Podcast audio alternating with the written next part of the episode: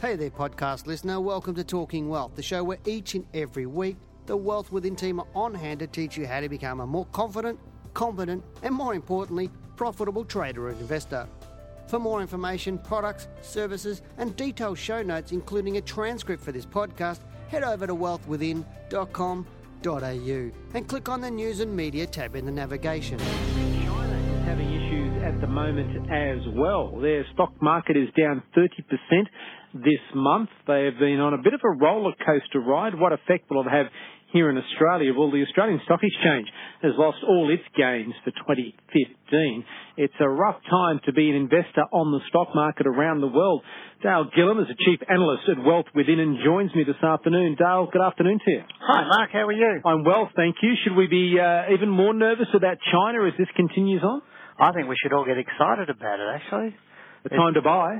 Well, not yet. No, not yet. When you get doom on the market, as the great Warren Buffett always says, buy in doom, sell in boom. And uh, that's uh, what the Chinese people should have done. They should have been selling uh, a few months ago. But from our point of view, we should be getting ready to buy because we are in, I mean, obviously China's being in a bit of a doom at the moment, uh, or doom, doomish, that makes sense and uh, our market's looking pretty uh, sweet at the moment. So there's some really nice stocks coming up to buy over the next few months. I think it's time to get excited. And that's is that because we've had some losses recently and we have pretty much lost all our 2015 gains, haven't we?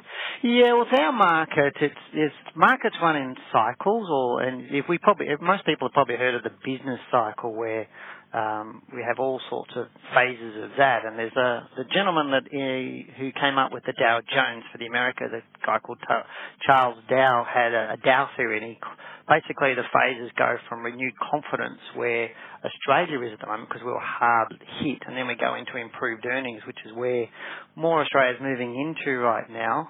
Then you get into rampant speculation, and that's where China's been over the last couple a year, 18 months and so whilst our market's come off about just under 10% over the last sort of three, four months, we haven't had any big falls, whereas China needed that fall because they were so far overheated and probably, uh, as you said earlier, they're, they're, down over 30%, so they're down about nearly 34% in the but last they've week. risen over 100%, haven't they? 150 or something? Oh, absolutely. Back in um, 2013, they were around about 2,000 points and they rose up to 5,000 points and they did that over 103 weeks. Now, prior to the 2007 high, they rose 124 weeks by about a similar amount. And so bull runs always come to an end and they generally sort of, uh, they always get that rampant speculation at the end where it goes vertical.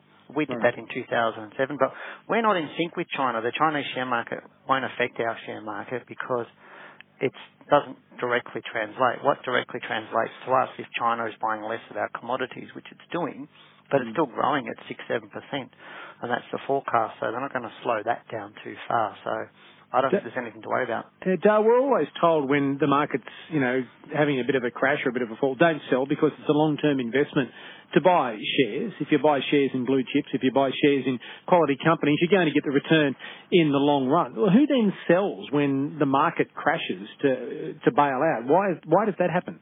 Uh, often what you see, there's lots of myths on the market, and that's one of them. What you were just saying is we get out of stocks as the market's starting to fall. Big stocks will tell you early that there, there's going to be a bit of a fall. It allows you to adjust your portfolio and get out of them.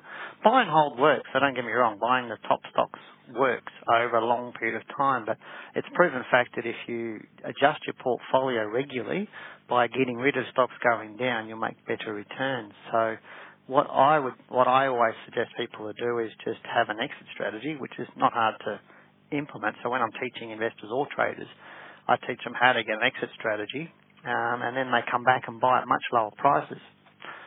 So if you're looking at like um, Westpac's down at the moment, CommBank's down at the moment, and they're down reasonably. Woolies and NAB, I have yeah. two shares. They're the only ones I've ever bought in my life. Yeah, and I've been watching. Yeah, I've been watching them go up and down, and and they react. The, the shares sometimes, from my perspective, being a bit of a novice and someone on the outside, uh, react for, for no real reason. They might have a good result or a good day, but the shares go down for some reason.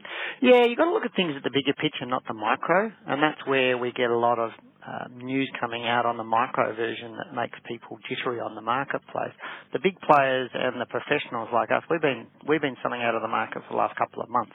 Um, our, a lot of our shares, our portfolios are very condensed at the moment, um, waiting for opportunities from some good stocks. But you know, buying and holding, as I said, does work over a long period of time. But then in the GFC, we had Babcock and Brown, which was a good stock, ABC Centres, which is a good stock, and a whole range of good stocks that are now not on their market anymore. So mm.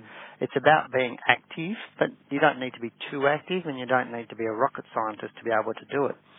You just need a couple of basic rules around how to do it and to be knowledgeable, not not to panic, I suppose. Either. Panic doesn't work, and uh, it really doesn't work. And you know, whilst as I said, our market hasn't even come down ten percent, um, and it may drop a little bit further, but it's normal market cycles. As I said, where if uh, anybody wants to Google Dow theory, you'll see this a nice little uh, chart that we're very very much in that renewed confidence, improved earnings phase, where China was very much in that speculation phase. And we saw that in 87 before the crash in 87. We saw that before the crash in 2007. And a lot of this dip is because of margin lending. A lot of the Chinese borrowers went out and borrowed lots of money to invest to take this speculation up. And it happened in our market in 2007 where we had record levels of margin lending going through our market and as the market comes down, the lenders say, well, hang on a sec, the risk, the security's not there, we need money back. And so people start selling shares to pay back the margin lenders, but the more they sell them, the further the price goes down and it snowballs bigger and bigger and bigger until eventually everybody's cleaned up their loans and it stops falling. And that's the time to start buying.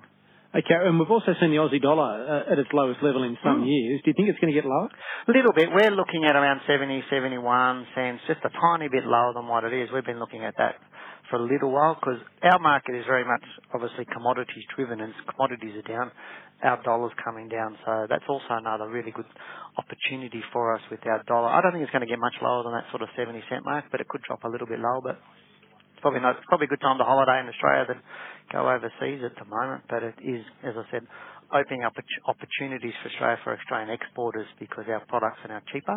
Mm. Um, and so manufacturing and a lot of other industry in Australia will be reaping some benefits from it to actually get that improved earnings happening in our markets that kick-started again. So um, as I said, uh, right now I think uh, mum and dad investors should be looking at uh, the market and looking at the top 20, top 50 stocks at the moment, especially okay. things in um, sort of banking materials down the track a little bit. We're talking yep. your big banks, your BHPs, your Rios, yep. those sorts of things. Some of your retail stocks like your your Wesfarmers and your Woolworths as well. So, okay, well, if I can um, find some money, I hmm. should go and buy some more of those stocks, eh?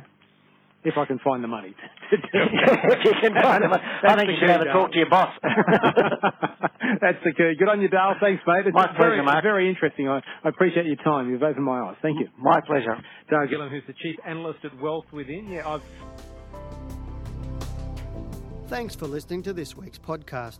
For more information, products and services, and detailed show notes with the transcript for this podcast, head over to wealthwithin.com.au and click on the News and Media tab in the navigation.